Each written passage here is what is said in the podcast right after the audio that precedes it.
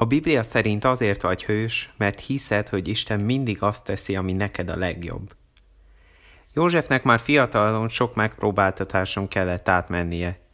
17 évesen a féltékeny és dühös testvérei eladták Egyiptomba szolgának.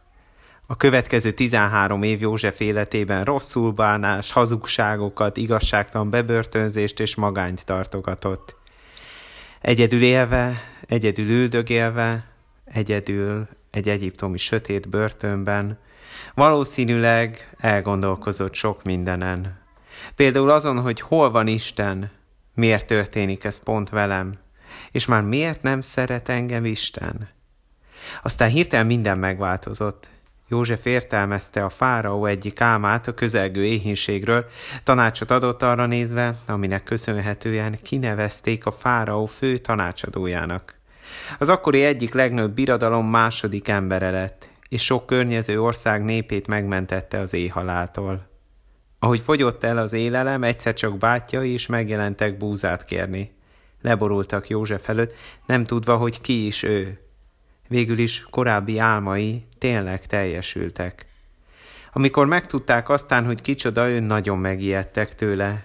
Féltek a jogos buszútól. Féltek attól, hogy József olyan lett, mint mindenki más, aki hatalomhoz jut, és saját sérelmeit, hatalmát felhasználva megbosszulja majd. De József átlátta a nagyobb képet, és ezt olvassuk az 1 Mózes 50-20-ban, ti rosszat terveztetek ellenem, de Isten terve jóra fordította azt, hogy úgy cselekedjen, ahogy az ma van, és sok nép életét megtartsa.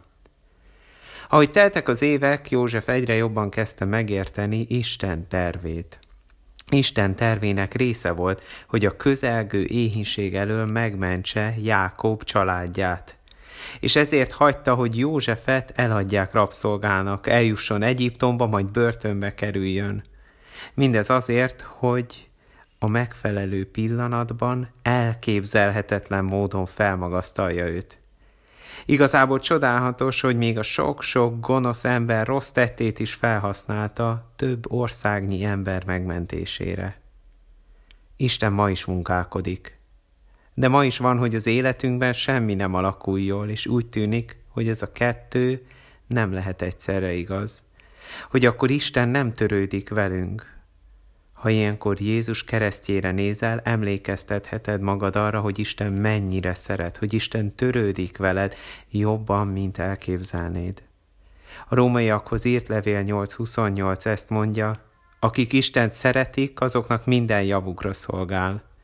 Hajt, hogy ez a gondolat átjárjon ma. Nem csak pár dolog, hanem minden hasznodra lesz. Egy kis feladat a végére, Keres egy olyan korábbi megpróbáltatást, küzdelmet, nehézséget, amit nehéz volt átélni. Próbáld meg kicsit elcsendesedve megtalálni, hogy hogyan jöttél ki belőle, és hogyan lett az akár a te, akár mások javára. Keresd meg tehát Isten kezét az életedben.